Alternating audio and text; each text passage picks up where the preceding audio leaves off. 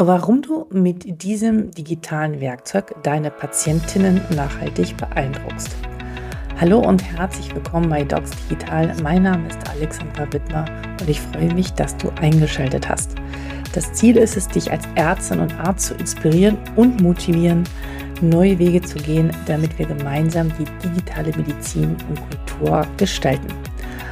Heute bei mir zu Gast ist die Kollegin, die Dr. Valerie Kirchberger. Nach ihrer Facharztausbildung ist sie als Chief Medical Officer und Managing Director zu Heartbeat Medical gegangen. Wir sprechen darüber, ob es notwendig ist, immer durch viel Arbeit Karriere zu machen oder welche Wege besser funktionieren. Darüber hinaus reden wir über PROMS, Patient Reported Outcomes. Ist es das digitale Werkzeug der Zukunft? Und zu guter Letzt schauen wir uns das Thema der Vereinbarkeit in der Medizin ein. Wie funktioniert das mit Familie und Karriere? Und wie managt Valerie das ganz konkret? Eine sehr spannende Folge mit sehr viel Inhalt. Ich wünsche dir ganz viel Spaß beim Zuhören. Hallo und herzlich willkommen bei Docs Digital. Mein Name ist Alexandra Wittmer und ich freue mich heute, die Frau Dr. Valerie Kirchberger bei mir als Gästin zu haben. Sie ist Chief Medical Officer und Managing Director bei Heartbeat Medical. Herzlich willkommen, schön, dass du da bist. Vielen Dank für die Einladung, liebe Alexandra. Liebe Valerie, ähm, vielleicht kannst du noch mal ein ein bisschen mehr zu dir erzählen. Du bist auch äh, Medizinerin äh, und äh, ich habe mir deinen Lebenslauf natürlich genau angeschaut. Hast eine lange Zeit in der Universitätsmedizin in äh, Berlin gearbeitet, in der Kinder- und Jugendheilkunde mhm. und hast dann noch angefangen, ein Public Health Studium zu machen und bist dann so auf andere Wege gekommen. Vielleicht kannst mhm. du einmal berichten, war das von Anfang an geplant oder wie kam es dazu? Das mache ich sehr gerne. Ähm, ja, ich habe das Medizinstudium aufgenommen, wie wahrscheinlich sehr viele, die das machen, weil ich Menschen helfen wollte, dass es ihnen besser geht. So einfach, ja. Und es war für mich, ich komme auch, also meine Mutter ist Ärztin, auch aus so einem Haushalt, wo das für mich relativ klar war, dass ich in der Medizin tätig sein möchte. Und ich habe dann aber tatsächlich während des Studiums gemerkt, dass ich mich sehr interessiere für das Gesundheitssystem und auch gerne am System arbeiten möchte und nicht nur im System. Und das hat sich vor allem verstärkt oder bestärkt, als ich über mein Studium an der LMU ein Austauschprogramm machen konnte äh, an der Harvard Medical School und da tatsächlich zum ersten Mal während des Studiums mhm. Public Health überhaupt kennengelernt habe, so als Fach, was gelehrt wurde. Und dann kam ich zurück und wusste, ich will auf jeden Fall einen Master in Public Health machen. Und ich habe dann sozusagen auch aus dieser Motivation nach dem Studium nochmal so einen kleinen Exkurs gemacht, so als Postgraduiertenpraktikantin in der ähm, Unternehmensberatung, also Krankenhaussanierung und habe dann aber gemerkt, dann auch nach dem Public Health Master, dass ich wirklich auch tatsächlich Ärztin werden möchte. Ja, also auch einen Facharzt machen und wirklich diese ärztliche Kenntnis und auch die ärztliche Identität echt auch so tief in mir habe. Und habe dann äh, in München an der LMU begonnen mhm. und den Facharzt an der Charité weitergemacht. Und tatsächlich habe ich aber äh, während des gesamten Studiums immer Projekte nebenher gemacht. Das hat also begonnen auch an der LMU schon, dass ich äh, mit solchen Dingen begonnen habe wie ähm, DRG, also das, das DRG-Thema und dieses Kodierungsthema da meinen Kollegen näher zu bringen. Einfach weil ich immer wusste, ich weiß, dass das mega nervt, ja, dass man alles aufschreiben muss. Aber das schlägt sich sonst in dem Budget nieder, wenn wir Tätigkeiten durchführen, aber die nicht dokumentieren, dann tauchen die nicht auf und dann gibt es weniger Stellen für die Abteilung. Also sowas habe ich dann immer gemacht. Mhm. Das habe ich auch an der Charité dann fortgeführt und bin dann auch so im Verlauf mit den Kindern, den ich hatte, äh, die ich bekommen habe, in so eine geteilte Stelle gegangen in der Charité, wo ich also meinen Facharzt weitergemacht habe, aber auch für den Vorstand der Charité, ähm, damals den ärztlichen Direktor, gearbeitet habe und habe da dann auch so langsam dieses Thema Patient Reported Outcome Measurement, mit dem ich mich ja heute noch beschäftige, und ja, einfach eine andere Art von Gesundheitsversorgung auf Systemebene, mich damit zu beschäftigen. Genau, und so ist das äh, passiert. Wow, beeindruckend. Das klingt jetzt so alles so leicht und deswegen muss ich da jetzt nochmal nachfragen, weil mhm. ähm, das ist eine Frage, die ich häufiger von Medizinerinnen und auch Medizinern bekomme. Ja, wie kommt man denn da so eigentlich rein? Wie kommt man denn dann plötzlich in den Kontakt zu dem Vorstand? Wurdest du mhm. irgendwie gefragt oder hast du dich immer wieder mit deinem Thema angeboten? Also wie waren so die Wege? Waren das mhm. die richtigen Verbindungen zu den richtigen Leuten? Ähm, wie bist du in diese Schiene reingekommen? Ja.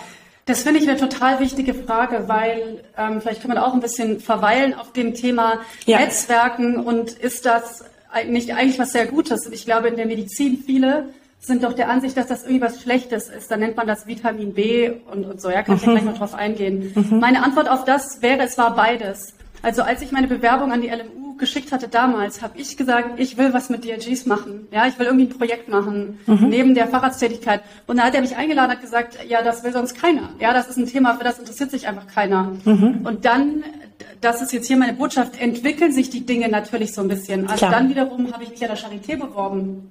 Ich habe gesagt, ja, ich habe dieses Projekt gemacht und ich bin irgendwie voll äh, leidenschaftlich unterwegs, meinen Kollegen nahezubringen, warum das DRG-System jetzt vielleicht nicht top optimal ist. Darauf, darauf müssen wir vielleicht gar nicht unbedingt eingehen, aber dass einfach unsere Lebensrealität aktuell ist und wir damit gut arbeiten müssen.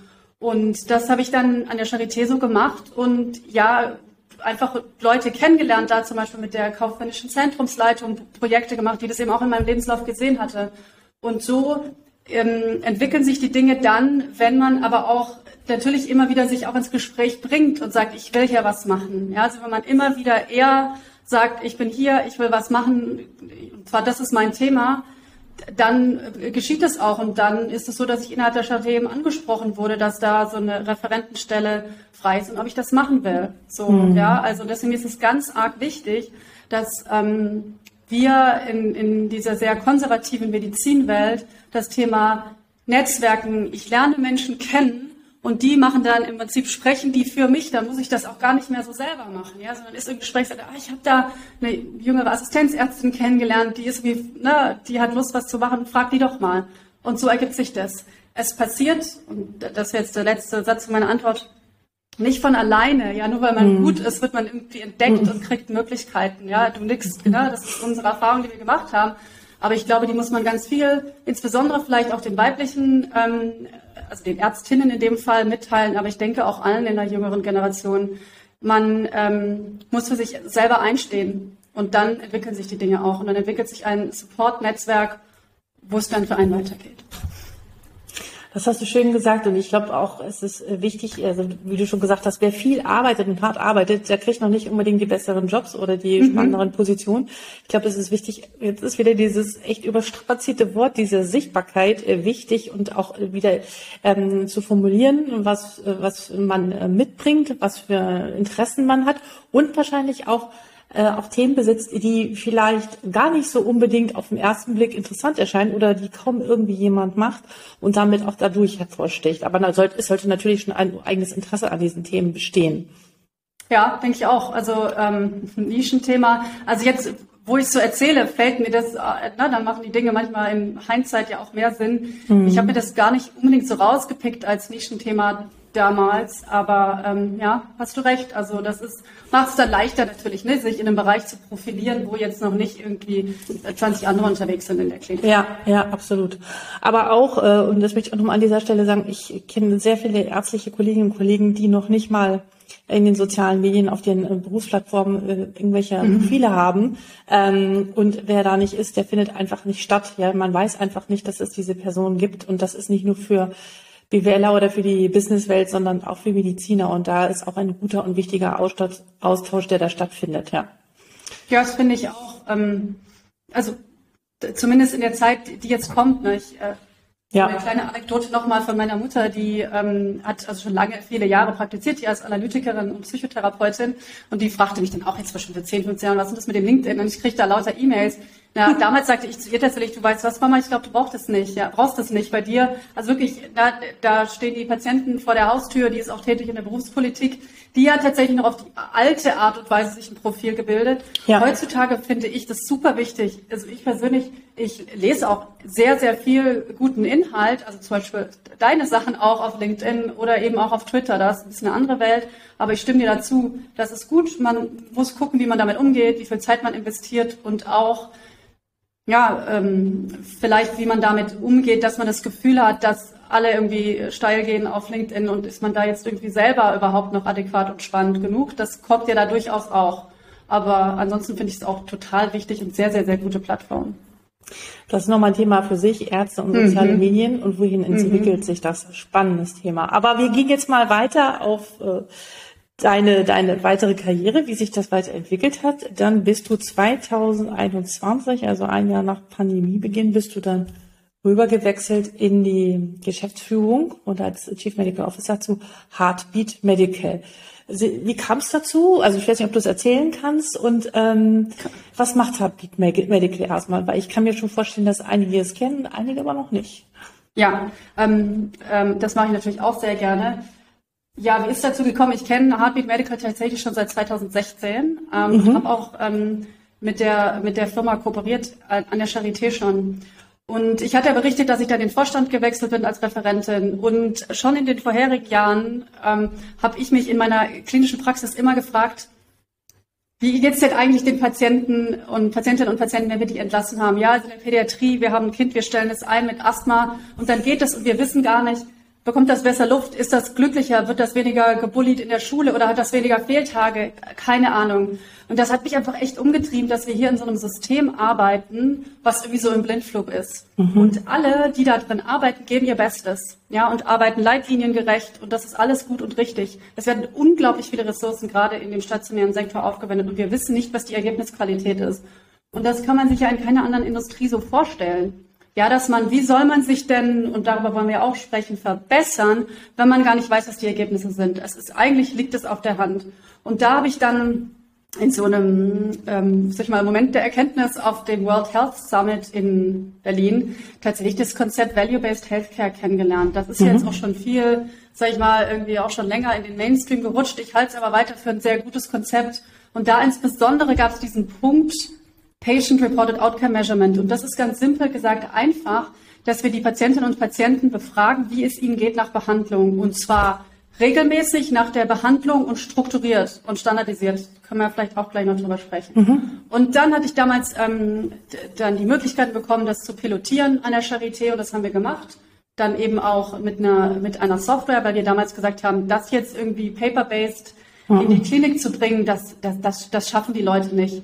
Und das ist so ein wichtiger Punkt, der führt mich jetzt dazu, was macht Heartbeat Medical? ähm, weil ich damals auch der Ansicht bin, das bin ich auch heute noch, das muss direkt integriert sein in den Alltag. Ja, wir hatten es vorhin auch kurz angerissen, nicht, nicht nochmal extra ein Login, nicht nochmal extra was zu tun. Und was wir machen, also uns, unser Hauptprodukt ist tatsächlich eine Software, mhm. die einfach integriert werden kann in die, in die IT-Umwelt der aktuell noch Krankenhausärztinnen und Ärzte wo die, über die die Ärztinnen und Ärzte die Ergebnisse ihrer eigenen Patienten ansehen können das ist der erste Schritt. Also ich habe eine Patientin, ich mache da zum Beispiel eine Hüft-Tap, dann mhm. erheben wir einen Baseline-Wert, also vor der OP natürlich, mhm. und zwar in den Domänen der Lebensqualität und Gesundheit, Schmerz, physische Funktionsfähigkeit, Schlaf und so weiter. Und dann messen wir das regelmäßig und so simpel ist es dann nach drei Monaten, sechs Monaten jährlich und mhm. dann meistens so bis drei Jahre, fünf Jahre nach, äh, nach der Behandlung. So, das ist es. Und dahinter steckt natürlich jetzt dann äh, viel IT-Infrastruktur und Methodik, wie das alles funktioniert mit diesen frommen Fragebögen. Aber das ist es tatsächlich. Und der, der Kernpunkt, den wir haben, also direkt sichtbar. Das heißt, ich habe sofort, ich sehe die, die Verläufe von den Patientinnen und Patienten, kann da draufklicken, gucken, was problematisch ist. Man kann auch auf so einer Kohortenebene sich Daten angucken. Also jetzt mal sagen, darüber sprachen wir auch vorhin kurz. Ähm, wir haben jetzt die Gruppe von Patienten mit Hüft-Tab-Frauen, ne, weiß ich nicht, 55 bis 75. Wie sind denn da die Ergebnisse? Und sticht da was raus? Und können wir vielleicht eine Best Practice äh, identifizieren, die wir dann zum Standard machen können, die bei allen die Qualität verbessert? Und das ist im Grunde was, was in sozusagen in dieser theoretischen Ebene auch alle Ärztinnen und Ärzte noch mitnimmt. Jeder ist begeistert und will natürlich besser, sag ich mal, gute Ergebnisqualität abliefern und durchaus auch besser werden, obwohl natürlich auch richtigerweise ähm, alle ihr Bestes tun und sagen, ich mache das doch super, aber ne, dieser Wille zu wissen oder dieses Interesse zu wissen, wie es den Patienten geht und besser zu werden, der ist da. Ähm, genau. Vielleicht mache ich da mal einmal eine kurze Pause und gucke, ob du eine Zwischenfrage stellen willst. Ja, also äh, mal so wie sieht das so ganz praktisch aus. Ähm, es ist ja schon äh, eine, eine Kunst äh, oder nehmen wir mal an, du bist da auf der Station und ähm, du hast dann Patient äh, Prä und Post und da werden die Werte erhoben und dann ist, geht der nach ungefähr, weiß ich, zwei Wochen in die stationäre Reha, aus den Augen, aus dem Sinn, dann sind schon wieder neue Patienten da. Wie kann der Klinikarzt sozusagen, oder ist das überhaupt seine Aufgabe, ähm, weiter verfolgen, was mit Frau Müller denn da so wird. Mhm. Also so drei, mhm. sechs, zwölf Monate weiter. Wer, wer kümmert sich um diese ganzen Daten, die erhoben werden? Und wer zieht dann auch daraus die Konsequenzen? Ähm, Gibt es da separate ja. Stellen, Menschen dafür, die sich darum kümmern, weil ähm, als Arzt, äh, der auf der Station ist, ja kann ja sein, dass man da eine tolle Beziehung zu Frau Müller hatte, aber man kann das ja nicht für 30, 40, 100, 200 Menschen immer auf dem Schirm haben, was aus denen wird und ähm, ja, wer ist dafür zuständig? Und ähm, das ist die eine Frage und die andere Frage ist, wie ist die, also die Patienten-Retention oder die die mhm. Zuverlässigkeit des die Patienten auch diese Daten oder diese Erhebungen mit ausfüllen. Was sind, was sind da wirklich wichtige Wirkfaktoren? Ich glaube schon, also so meine Annahme und meine Erfahrung, die ich selbst mit diesen ähm, Messungen gemacht habe, hängt auch ganz viel davon ab, wie der Arzt in der jeweiligen Klinik das dem Patienten ja. vorab vermittelt und die Kommunikation diesbezüglich, ja, wenn der da nicht drauf eingeht, dann macht der Patient das auch nicht, sondern einfach, wie es präsentiert wird, ist ein unheimlich wichtiger Faktor. Und was, ja, das waren jetzt schon sehr viele Fragen. Erstmal. Okay, ich, ich, ich antworte mal. Also, wer ist zuständig, ist ja die Frage, die an das, die Grundherausforderung unseres Gesundheitssystems wird, nämlich mhm. die getrennten Sektoren. ja. ja. Ähm, es ist ja absolut richtig, wenn wir jetzt sagen, dafür ist der Krankenhausarzt nicht zuständig. Dafür hat er auch gar keinen Auftrag. Das heißt, aktuell ist es so, dass die Kliniken, die mit uns arbeiten, das aus einer puren intrinsischen Motivation machen. Dass mhm. die sagen, wir wollen das wissen. Ähm, und wir finden auch einen Weg und tatsächlich sehr oft auch machen die das auch bekannt in dem Netzwerk der niedergelassenen KollegInnen wir möchten gerne die Patienten nachbefragen. So, das ist eine. Also erstmal für einen reinen Wissensgewinn. Das habe ich ja vorhin auch gesagt, so das theoretische mhm. Weg kann mir besser werden.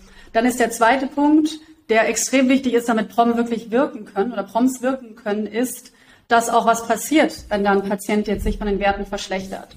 Und da ist es aktuell auch noch so, dass da sehr häufig die Ärztinnen und Ärzte aus dem Krankenhaus darauf reagieren und dann zum Beispiel mhm. zum Patienten sagen, ähm, bitte stell dich beim Niedergelassenen vor. Ja? Was, wo, wo das in Zukunft hinführt, was wir jetzt auch vermehrt ähm, anbieten möchten in der Software, ist, dass es natürlich da Alerts gibt. Ja? Also es ist ja nicht genau. möglich, da ständig irgendwie alles durchzufiltern. Genau. Das gibt es im Studiensetting schon, das gibt es noch nicht im Moment in, der, in, dem, in dem, in dem Standard-Rollout von uns. Ähm, da sind wir aber auf dem Weg hin. Und darauf wolltest du auch hinaus. Es gibt immer mal wieder auch Häuser, die zum Beispiel so äh, in, im Brustkrebszentrum so Breast Cancer Nurses haben, die da reingucken. Aber du sprichst ein ganz wichtiges Thema an. Das ist erstmal im jetzigen System noch eine Zusatzarbeit, die sehr motivierte Menschen machen. Und vielleicht noch, wenn mhm. du noch kurz erlaubst, was wir festgestellt haben in dem Rollout in der Charité, ist, man braucht auch einen Clinical Champion. Ja, also man braucht jetzt jemanden, mhm. der so erfahrener Facharzt ist oder Oberarzt oder Ärztin, ähm, der oder die sagt, das ist jetzt mein Thema und ich push das, ja, und ich schiebe da meine mhm. Kollegen ein bisschen an und ich schaffe da die Motivation für. Und wir haben oft festgestellt, dass das zum Beispiel echt gut klappt, wenn die äh, KollegInnen dann dadurch dann zum Beispiel darüber habilitieren können oder so. Ja, auch sozusagen dann einfach okay. Recht bekommen, mit den Daten zu arbeiten. Dann funktioniert das. Führt uns natürlich zu dem Thema, sollten Proms nicht auch vergütungsrelevant werden im System? Können wir vielleicht gleich noch sagen. Aber jetzt erst noch deine dritte Frage. Äh, Rücklaufquote, Retention und Wirkfaktoren. Äh, die Häuser, mit denen wir arbeiten, haben konsistent Rücklaufquoten über 70 Prozent. Und äh, ehrlicherweise ist die Antwort, die auch in der Literatur zu finden ist, genau die, die du genannt hast. Es geht darum, mhm. wie vermittelt es ähm, ein Arzt oder eine Ärztin in dem Moment, während der Patient da ist, zu sagen, das ist wirklich wichtig für mich, ich möchte wissen, wie es ihm geht. Und ich möchte aber auch lernen, wie es ihnen ergeht für andere äh, Menschen mit ihrer Erkrankung. Und ähm, das Zweite ist tatsächlich auch, was die Quoten hochhält, führt wieder zu dem ersten Thema zurück, nämlich wenn auch jemand reagiert, ähm, wenn etwas passiert. Da gibt es eine ganz tolle Studie und das sehen jetzt die nach, die mich häufiger oder schon mal haben sprechen hören oder mhm. die sich viel mit Proms beschäftigen. Die ist auch schon älter ähm, von Ethan Bash aus den USA, wo man eben gesehen hat, also die haben wirklich so Monitoring mit Proms gemacht für Patienten mit äh, metastasierten Krebserkrankungen und konnten da ganz viel erreichen für die Lebensqualität und sogar das Überleben nur dadurch, dass eben auf Verschlechterungen im Zustand eingegangen wurde. Das heißt, je nachdem, was da war, hat jemand angerufen, wurden die einbestellt. Und dann, was dann geschehen wurde, ist einfach, ist gute ärztliche Versorgung. Ja, wenn jemand irgendwie aufgrund von Übelkeit zu viel Gewicht verloren hat, dann hat man da interveniert ne, und Medikamente umgestellt. Also ähm, in der besten Version dieser Sache ermöglicht das eine bessere Versorgung ähm, für die Patientinnen und Patienten. Ähm, sozusagen das gesagt, stimme ich dir zu, ähm, dass dieses Thema, wer ist zuständig, ist, ist noch ein ganz großes Problem. Und also es gibt, das kann ich vielleicht noch erzählen, ja so ein Vorreiter in diesem Thema, ähm, die Martini-Klinik in Hamburg. Und der Professor Hullert erzählt auch immer, wie das am Anfang durchaus auch ein bisschen ruckelig war mit den Niedergelassenen, die gesagt was macht der denn jetzt da? Aber wenn man da offen ist und einlädt und informiert und sagt, wir greifen da nicht in euren Sektor, wir möchten da was verbinden, dann funktioniert das. Und natürlich auch noch so ein Thema, die Daten, die wir generieren, die sollen ja auch mitgehen mit dem Patienten, die sollen ja auch über Schnittstellen dann in diese EPA gehen, ja, ja dass der, genau. auch der Niedergelassene auch da wirklich von profitiert und sie das ja interessant, wie jetzt sich hier die Werte verändert haben und da auch, auch drauf eingehen kann. So, jetzt habe ich versucht, deine drei Fragen zu beantworten. Ich hoffe, es war ja. jetzt ähm, verständlich im Ablauf. Sonst es wäre ja sinnig, eigentlich all diese Daten in die EBA abzuspeichern oder an den jeweiligen Patienten äh, zu koppeln, oder? Ja, das finde ich auch. Mhm. Mhm. Werden wir auch tun. Also das muss doch so sein, dass die Daten mit den Patienten mitgehen, um auch dieses ganze Thema Überversorgung und Doppeldiagnostik und so ein bisschen besser in den Griff zu bekommen. Sehr, sehr spannend. Ähm, meine Erfahrung, äh, ich habe das schon im Vorgespräch berichtet, äh, habe ich in den letzten äh, Jahren in meiner ähm, ärztlichen Funktion und Rolle ähm, in der Leitung auch sozusagen diese Prompts eingeführt, ohne dass ich diese Namen schon so wirklich wusste. Wir haben auch unheimlich viel äh, Prä- und Postbehandlung äh, gemessen. Wie hat sich die Lebensqualität der Patienten verändert? Und ein wichtiger Faktor, den ich immer wieder festgestellt habe, der sehr aussagekräftig ist, ist jemand überhaupt arbeitsfähig und äh, mhm. oder ist er es nicht? Ja, also soziale Faktoren haben meiner Meinung nach eine unheimlich hohe Aussagekraft. Ähm, das hat Jetzt auf der Professional-Seite erstmal besonders im Medizin, aber auch im therapeutischen Sektor ist das ja noch nicht so üblich gewesen. Es führt ja plötzlich zu einer Transparenz der ärztlichen Kompetenz und Fähigkeit, auch der Qualität, ähm, die wir so noch nicht kannten. Wenn man dann in sein Zimmer mit seinem Patienten gegangen ist, dann hat man den behandelt und dann ähm, war das, ja, dann war das sozusagen ähm, abgeschlossen. Jetzt ist es so, dass aufgrund dieser ganzen Datenerhebung natürlich auch ein Chefarzt oder Oberarzt sehen kann, Mensch, wie sind meine Assistenten, wie behandeln denn die Patienten im Vergleich? Und ich habe die Erfahrung gemacht, dass das durchaus zu dem Gefühl von Kontrolle ähm, führen kann oder einer Transparenz, die wir noch gar nicht kennen und sehr ungewohnt ist. Was ist deine mhm. Erfahrung damit und wie kann man die Menschen ähm, dennoch davon überzeugen, dass das nicht etwas gegen sie ist, sondern für sie ist, zumal sie ja dadurch ja auch unheimlich viel Rückmeldungen bekommen, wie sie ihre eigene ärztliche Tätigkeit, Kompetenz weiterhin verbessern können. Ja, meine Erfahrung deckt sich, würde ich sagen, jetzt grundsätzlich mit deiner. Was mhm. wir ähm, an der Charité uns dazu überlegt haben, ist, dass man das Stück für Stück machen muss und mhm. dass man auch hier auf die, die Kompetenz der Menschen einfach vertrauen muss. Also in anderen Worten, ähm, wir haben zum Beispiel, jetzt möchte ich, ich muss kurz überlegen, wie ich das formuliere. Sagen wir mal, man, man ähm, baut jetzt, man macht jetzt irgendwie ein Endoprothetikzentrum in irgendeiner Klinik, ja. Und da würde ich jetzt aus meiner Erfahrung nicht empfehlen, sofort mit diesem wir vergleichen Arzt A mit B mit C anfangen, sondern einfach mal sagen, wir erheben jetzt die, die Proms und dann gucken wir die zusammen an und dann unterstützt man jetzt zum Beispiel als die Person in der, in der Klinik, die das einführt, aus so einer zentralen Funktion, stellt man die Daten zur Verfügung und man, man visualisiert die und man sagt, schaut mal, äh, man sieht jetzt hier Tendenzen bei den Schmerzen, whatever, was man da sieht.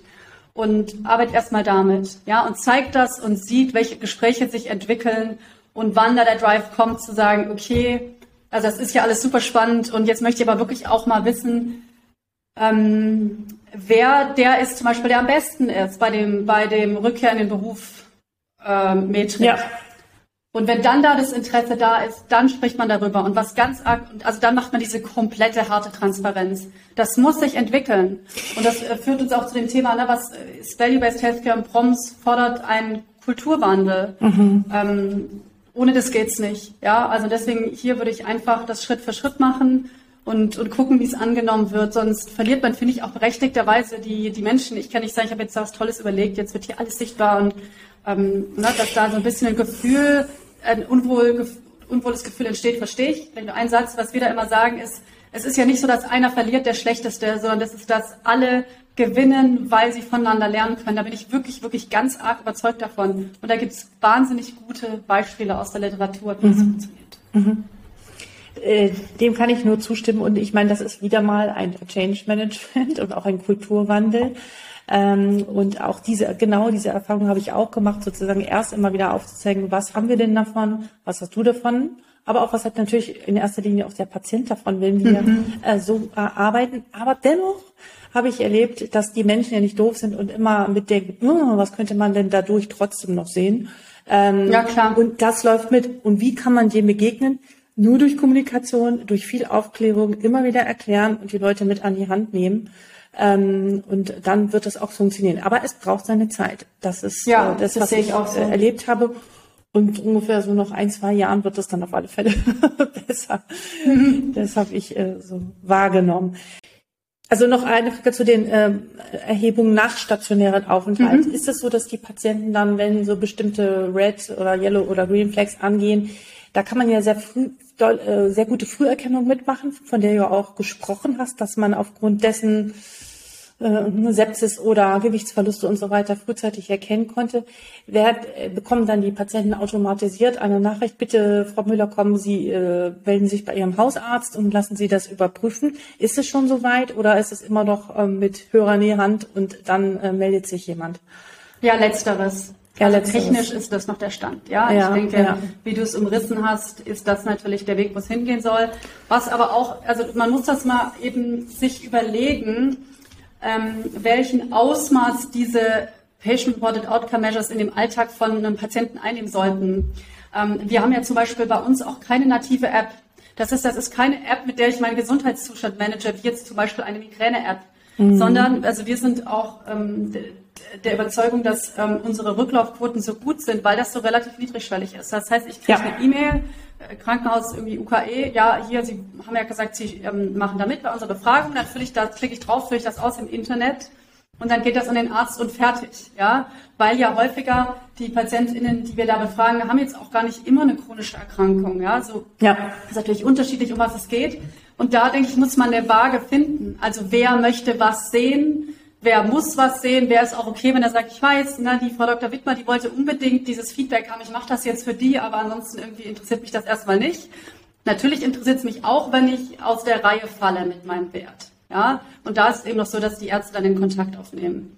Ja, und deswegen immer wieder denke ich, dass diese, ähm, dass es auch der richtige Weg ist, dass das in unserem Fall jetzt keine App ist, weil es, es ist keine DIGA, es ist was anderes. Ja. Und ähm, ja, so wäre meine Antwort. Wie glaubst du, wird sich aufgrund dieser, ähm, dieser Prompts sich überhaupt das ganze Thema Studiendesigns, überhaupt Studienerhebungen, überhaupt in Zukunft mhm. verändern. Ich glaube, der Trend wird immer mehr hingehen zu diesen Real-World-Daten. Klar brauchst du auch äh, weiterhin Studien, aber hast du jetzt schon den Eindruck, dass das was verändern wird? Ja, ja. Also tatsächlich sind die Proms ja in, den, in, den, in, in der klinischen Studienwelt schon, schon viel bekannter. Und mhm. es gibt eigentlich kaum noch große Studien, die nicht zumindest auch als Endpunkte Lebensqualitätsdaten äh, über Proms mit drin haben. Es ist eher gerade das Momentum, das in die, in die Versorgung auch zu bringen. Mhm. Also man merkt zum Beispiel, dass die ähm, in der Onkologie das Thema Proms grundsätzlich kennen die alle sozusagen aus ihrer wissenschaftlichen Tätigkeit. Nur den Connect noch zu machen, dass man das auch in der Klinik nutzen kann, der ist noch nicht jetzt überall da.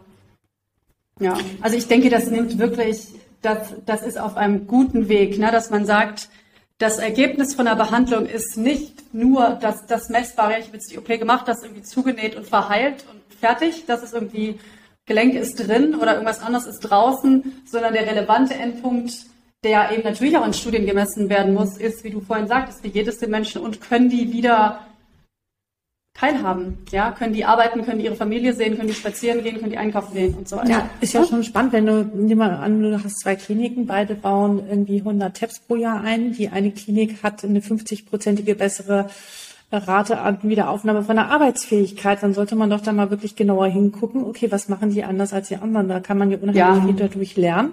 Aber bringt natürlich die andere Klinik sicherlich auch in eine gewisse Bredouille, ja, das ist spannend. Ja, du, das ist wieder, ich meine, wir haben es jetzt schon häufiger so ein bisschen angerissen, das ist eine Mindset- und Kultursache. Ja. Ich, es gibt da, das, ich weiß nicht, ob du auch so Shownotes hast, wo man was verlinken kann. Es gibt ja. einen ganz tollen ähm, Artikel von Atul Gawande. Also alle, die mich kennen, wissen, dass ich den liebe als Autor. Das ist schon alt von ihm, das heißt The Bell Curve. Und da geht es darum, wie in Amerika die zystische Fibroseversorgung über so einen Weg sich verändert hat. Genauso, ja, also ähm, ja, Spannend. das kann ich ja dann noch, noch ja, gerne. Das, tolle Artikel. Das, das, gibst du mir, ja. Will ich jetzt nicht zu lange noch ausholen aufgrund der Zeit. Wie ist es mit, ähm, lass uns mal so ein bisschen, also mein Thema ist ja das, die digitale Medizin und das mhm. sind ja alles Themen, die, äh, die, die Versorgung kann sich durch die digitale Medizin unheimlich äh, verbessern oder nimmt ja eine unheimliche Dynamik gerade auf und verändert sich sehr stark. Wie wird sich auch im Hinblick auf die PROMS oder diese Erhebung wie wird sich das in den nächsten Jahren entwickeln und wie wird sich die Rolle des Arztes verändern? Was dürfen wir dazulernen und was müssen wir verlernen? Und dazu noch ein kleiner Schwenk. Ähm, alle wollen immer weniger Bürokratie und mehr Zeit für äh, die wirklich relevanten Dinge. Als ich mal versucht habe, sozusagen Standards in äh, Anamnesebögen einzuführen und so viele ärztlichen Kollegen, äh, war das gar nicht so einfach, weil jeder irgendwie seinen Stil hatte, wie er dokumentiert und der eine macht so und der andere macht so.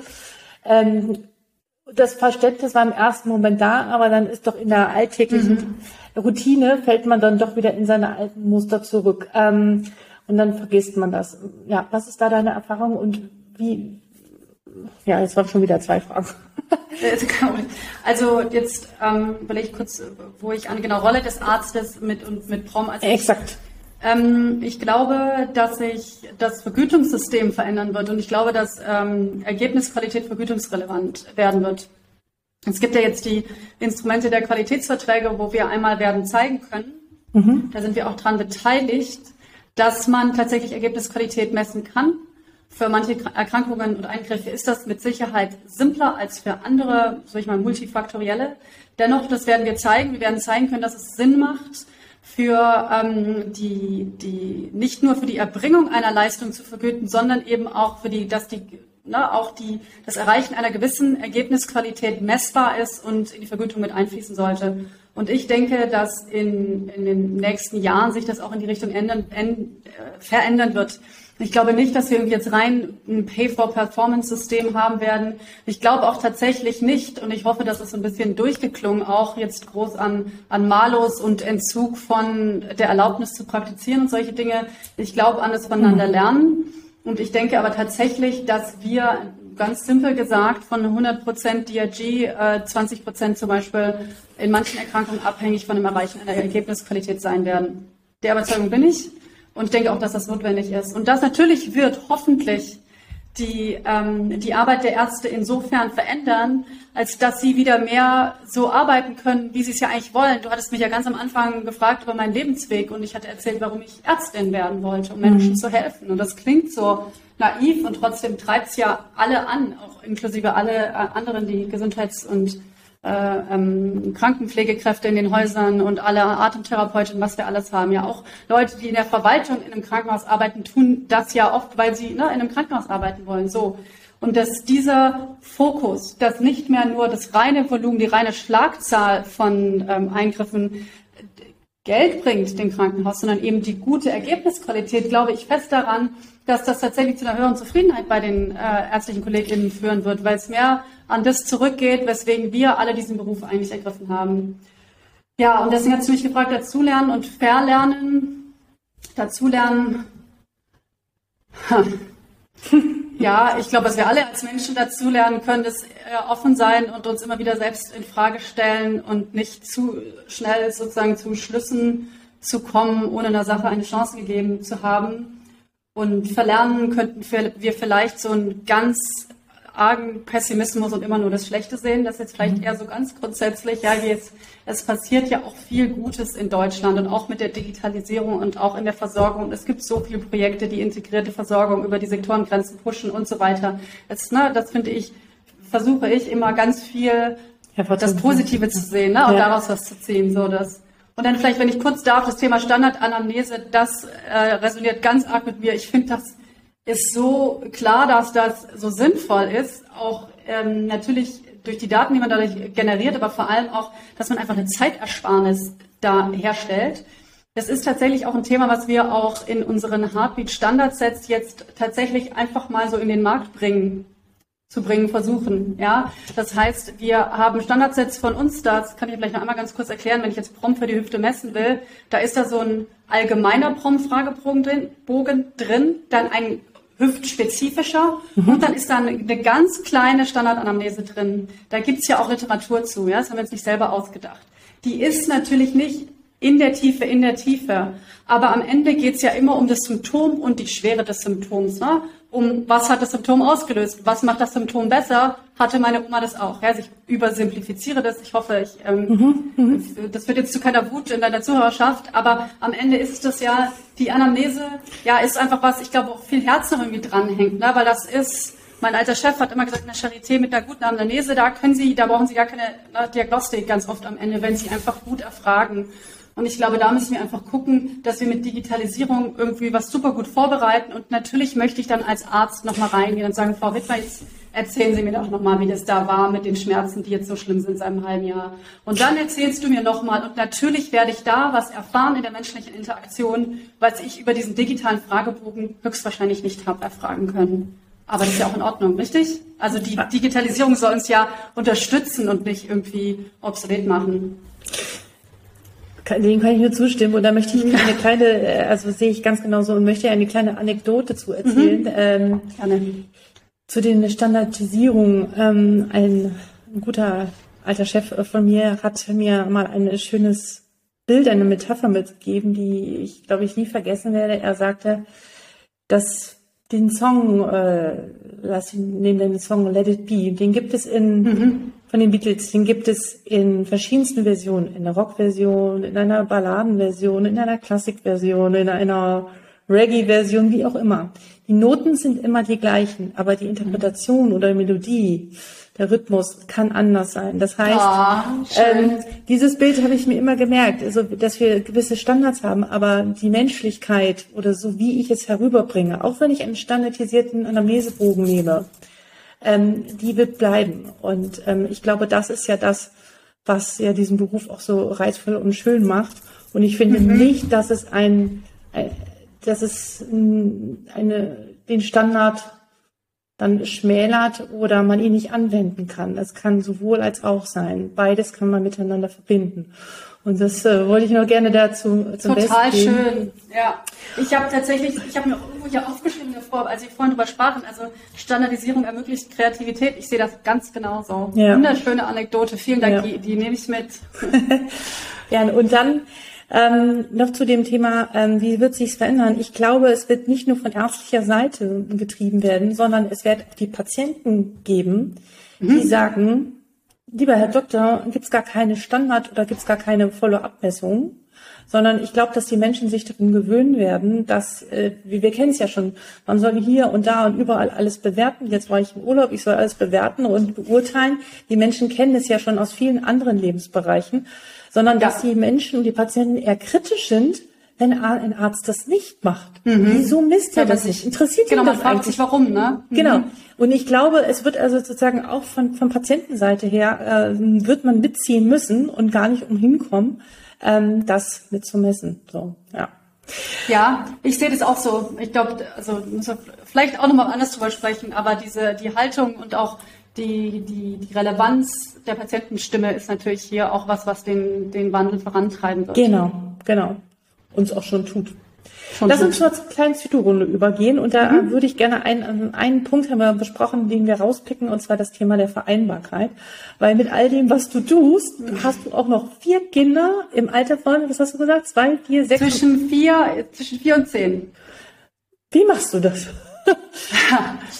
Ja. Das ist eine ähm, Frage, die ich habe ich sie jetzt schon mal einen Mann gestellt? Ich werde das demnächst auch einen Mann hier stellen, die Frage. Ja, kannst du ja mal meinen Mann fragen, ne? Ja. Ähm, wie macht ihr das? Er ist aber kein Arzt. Also wie mache ich das? Ähm, ich, mir ist ganz arg wichtig, und da hast du mich auch vorhin richtigerweise darauf hingewiesen. Also ich mache das nicht alleine und ich habe ein Umfeld, was mich unterstützt. Und das ist am Ende jetzt dann auch schon die, Antwort darauf. Mhm. Ähm, ich, also ich habe einen, einen Partner, meinen Mann, der Vater von den Kindern, mit denen wir das zusammen machen und der wirklich ganz aktiv da eben auch drin ist. Also der, ähm, ja, ich bin jetzt heute Morgen zum Beispiel früh hierhin, weil ich mich vorbereiten wollte auf unseren Podcast, bin dann schon um 7.30 Uhr abgedüst. Das ist dann so ein richtiges Privileg. Ja, ich sage, kann ich heute früher weg und dann macht er das alles. Wir sind ja hier in Berlin jetzt in der Woche so vor Schulbeginn. Die Kleinen gehen schon wieder in die mhm. Kita, die Großen gehen noch nicht in die Schule. Und der holt viel ab und wir teilen uns da einfach auf. Das ist das eine. Das ist jetzt, sage ich mal, das Quantitative oder so eine Framework-Orga-Frage. Also irgendwie alle teilen sich auf. Ich glaube, da jetzt genau zu sagen, das ist halb-halb, ist nicht so relevant, als zu sagen, man trägt die Last nicht alleine. Oder was heißt die Last? Ja, man trägt einfach das die Tun der Dinge nicht alleine. Ja. Mhm. Und das andere ist, ähm, das hat, kurz überlegen, wie ich das formuliere. Ich, ich ziehe eine ganz große Kraft aus dem, dass ich die Kinder habe. Und ähm, ich musste das aber auch lernen. Also ich habe vielleicht auch so als Botschaft für also männliche und weib, also alle die weibliche Personen, die Ärztinnen sind und Kinder haben wollen, das hat auch was mit, mit Mut zu tun. Das ist auch eine Entwicklung. Vielleicht kannst du ja auch was kurz sagen, wo es heute leichter ist als früher. Also als ich sagen will, bei meinem ersten Kind zum Beispiel war ich noch voll in der Klinik tätig ähm, und kam da aus der Kinderrettungsstelle, Dreischichtsystem, bin dann da natürlich raus, schwanger und bin dann da auch wieder zurückgekehrt. Da hatte ich zum Beispiel neun Monate Pause gemacht, weil ich es mich einfach nicht getraut habe. Ich wusste nicht, wie mache ich das. Und dann, ähm, jetzt muss ich ein bisschen überlegen, dass ich jetzt nicht irgendwie zu viel da zu tief reingehe. Aber es gab einfach Situationen, ich hatte auch noch gestillt, ja, wo ich dann länger geblieben bin über Nacht, die mich einfach in, ne, und ich keine, wenn ich es mal einfach so erzählen darf, ja, da gab es dann keine Milchpumpe und ich hatte eigentlich auch gestillt. Also so Situationen, die wirklich unglaublich unangenehm waren. Und ich hatte dann auch irgendwann gesagt, ich mache das nicht mehr mit dem Dreischichtsystem und dem Kind. Ich schaffe das nicht. Ich schlafe so wenig und dann da noch Nachtdienste machen. So, und da kann man jetzt sagen, okay, die Kirchberger, die hat da nicht genug Power, um das zu schaffen. Mir war das zu viel und das sage ich jetzt auch mal hier, weil ich werde ja immer gefragt, du bist so stark, wie machst du das? Ich habe das nicht geschafft, ja. Und ich habe dann nach dem zweiten Kind, da war ich dann schon auf der ähm, Mukoviszidose-Station und so, das war dann schon, ähm, also ich, in, im normalen stationären Setting schon leichter. Und dann zum Beispiel hatte ich mir das ja erarbeitet, dass ich diese halbe Stelle da in diesem DRG-Management hatte, ja, wo ich dann einen Teil der Woche hatte, wo mhm. ich planbar sein konnte, wo ich auch abholen konnte. Diese ganzen Dinge, das ist wirklich eine Herausforderung. Und dann bin ich eben Stück für Stück ja eben da auch eher so in die Verwaltung gerutscht. Und natürlich, das sage ich jetzt einfach, das ist jetzt leichter. Ja, wenn jetzt hier was ist, irgendwie dann hole ich halt die Kinder ab dann ähm, kümmere ich mich um die und dann arbeite ich natürlich abends wieder. Das ist ja auch was, was ich jetzt einfach sage. Ich arbeite ganz oft natürlich abends nochmal was, aber ich habe da eine Flexibilität, die ich in der Klinik nicht hatte.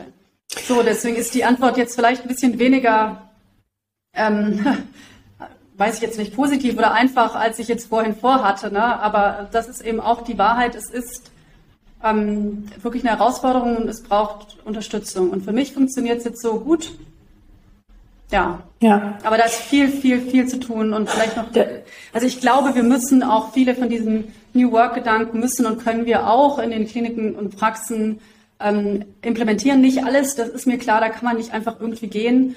Aber da gibt's ja auch schon Pilotprojekte, die das zeigen. Und ich finde, das müssen wir machen. Ich finde vieles wirklich gut, was von der, äh, dieser Gen Z, ne, der jüngeren mhm. Generation da kommt an Forderungen. Ja. Weil, also und das jetzt nochmal vielleicht zurück zu meinem Partner, der, für den ist es ja ein Privileg, der will ja auch die Kinder. Ne? Der will ja gar nicht jetzt so ein Modell, wo ich das irgendwie neben meinem Job alles alleine mache. So, also vielleicht ein bisschen längere Antwort, als du erwartet hattest. Alles, alles gut. Ähm, ich meine, passend passt jetzt zu dem Thema, was jetzt, glaube ich, letzte Woche rausgekommen ist, die neue Erhebung vom Marburger Bund. Ich weiß nicht, ob du es gehört hast, dass äh, wieder ähm, wo gezeigt wurde, wie viele Ärzte eigentlich aus dem Klinikbetrieb ich glaube, über 40 Prozent hinausstreben und nicht mehr arbeiten wollen. Und mich macht das unheimlich traurig. Und es kann ja nicht mhm. sein, dass alle sozusagen dieses Schiff verlassen.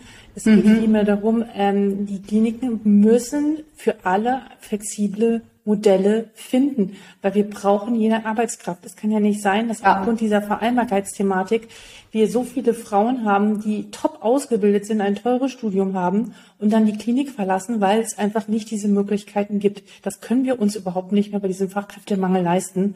Und mhm. ähm, wir können es, also ich habe gerade jetzt auch keine Lösung, aber es muss da Lösungen geben, weil sonst können wir unsere Patientinnen und Patienten nicht mehr versorgen in Zukunft. Ja, und ähm, ich also, glaube, die Klinik-Geschäftsführer, die müssten hoch alarmiert sein. Ja, ich glaube, da, also ich glaube, das sind sie auch. Also es gibt da auch wirklich Modelle schon. Ne? Ich habe schon vor also zehn Jahren in der Ärztekammer mal irgendwie mhm. Vorträge zugesehen. Das hat natürlich begonnen, sage ich jetzt mal, in kleineren Häusern, die vielleicht schon früher um die ÄrztInnen auch kämpfen mussten. Ja, das ist möglich. Ich weiß, dass es schwierig ist, aber es ist möglich, dass man zumindest ein System hat, wo man weiß, an den und den Tagen habe ich irgendwie einen Flexidienst, da kann es sein, dass ich länger bleiben muss. An allen anderen Tagen kann ich auch um vier gehen. Das mhm. geht, wenn man es richtig organisiert. Und wenn man um vier gehen kann, dann kann man eben auch noch ein Kind von der Kita abholen. Aber halt nicht, weil man erst ab fünf oder sechs irgendwie rauskommt. Ja. Ja, und, ja. Da, und dann immer so ein, ja. Ja, Punkt. Punkt. Gibt, genau. es, äh, gibt es zum Schluss noch ein ähm, Buch oder ein Sachroman oder ein, ja, ein, ein Roman oder ein Sachbuch, was dich äh, beeindruckt hat, das du mal gelesen hast, das du gerne mit uns teilen möchtest? Hm. Ich ähm, habe jetzt vorhin, ich habe tatsächlich lange überlegt, was ich jetzt sage, weil ich lese unheimlich gerne und ich lese auch super gern Romane, aber ich lese auch viele Sachbücher. Also eigentlich lese ich irgendwie immer so ein Sachbuch und ein Roman gleichzeitig. Aber jetzt die Leute, die mit mir arbeiten, die wissen jetzt wahrscheinlich, was ich sage. Und zwar habe ich letztes Jahr ein Buch gefunden, das heißt Love as a Business Strategy. Also sozusagen, ähm, das muss man jetzt ein bisschen erklären. Also es ist nicht die romantische Liebe, sondern es geht um Empathie in der Arbeit mhm. und wie sehr das Herstellen einer, sag ich mal, emotionalen Verbindung mit den Kolleginnen und Kollegen tatsächlich, und das ist in dem Buch wirklich schön beschrieben, ähm, die, die Abläufe in der Arbeit verändern kann, die Zufriedenheit der Mitarbeiter verändern kann und die geschäftlichen Ergebnisse auch. Ja, Klar. also das ist ein ganz, ganz, ganz cooles Buch. Das Toll. kann ich dann gerne dir den Link auch senden. Ja. Das kann ich echt empfehlen. Und ansonsten habe ich auch noch ganz, ganz, ganz viele andere Buchempfehlungen, die ich vielleicht über eine andere Art und Weise nochmal mitteile. Aber das ist echt ein super gutes Buch. Vielen, vielen Dank dafür. Gibt's nur auf Englisch, aber das ist ja bestimmt kein Problem. Ich glaube, das ist nicht in Deutsch verlegt. Gibt es noch äh, zum Schluss einen, einen letzten Gedanken oder etwas, was dir noch äh, auf der Seele liegt, etwas, was du den ärztlichen Kolleginnen und Kollegen gerne mitgeben möchtest? Hm. Ähm, ja, ich glaube, dass wir gemeinsam auf dem richtigen Weg sind und wenn wir offen sind und äh, uns gegenseitig wertschätzen, dass wir wirklich eine richtig, richtig gute Versorgung ähm, erbringen werden können. Und ähm, ich wünsche mir, dass man die Digitalisierung da als Unterstützer sieht, die dafür sorgen kann, dass wir wieder so arbeiten können, wie wir es eigentlich als Ärztinnen und Ärzte und auch andere im Medizinwesen Tätige, wie wir es eigentlich mal wollten. Das ist meine Botschaft. Vielen, vielen Dank dafür. Liebe Valerie, es hat mich sehr gefreut, dass du da warst. Ich fand es sehr mich inspirierend, habe viele tolle neue Gedanken mitgenommen, die ich jetzt auch erstmal verarbeiten werde. Mhm. Ich auch. Und ich hoffe, die, ja, die Zuhörerinnen und Zuhörer und den Zuschauern und Zuschauern hat es auch gefallen. Ähm, wenn man mit dir in Kontakt treten möchte, ist das möglich? Kann man, dann gibt es irgendwie eine Mailadresse oder wo man dich erreichen kann? Gerne, also über LinkedIn natürlich, ganz mhm. einfach mein Name, Vorname nach, also Valerie Kirchberger und dann findet man mich. Oder kirchberger at heartbeat-match.com. Am besten über LinkedIn, da muss man sich jetzt nicht draufschreiben. Ja, super. Ich äh, bin mir ganz sicher, du wirst noch äh, ganz viele tolle, spannende Dinge in Zukunft tun. Ich wünsche dir ganz, ganz viel Erfolg damit und auch mit. Danke dir. Und ähm, wenn wir uns in zehn Jahren diese Sendung angucken oder diese Folge anhören, dann werden wir wahrscheinlich darüber lächeln, wie es alles mal ja, angefangen hat und wie entwickelt ja. Mhm. Alles Gute und dann bis bald. Ciao. Ich danke dir. Tschüss, Alexandra. Vielen Dank für deine Zeit und dein Interesse. Mein Fazit ist, dass wir in Zukunft ohne diese Proms gar nicht mehr auskommen werden und es sowohl uns als auch den Patientinnen mehr Sicherheit und Orientierung bietet, sodass wir die Behandlungen noch besser anpassen können. Was ist deine Erfahrung damit? Ich freue mich über dein Feedback unter info@docsdigital.de oder gerne auf den sozialen Medien. Darüber hinaus noch eine Bitte, wenn du diesen Podcast für wertvoll erachtest, freue ich mich, wenn du ihn abonnierst und auch mit anderen ärztlichen Kolleginnen und Kollegen teilst. Vielen Dank für deine Zeit und dein Interesse und bis bald. Alles Gute, Alexandra.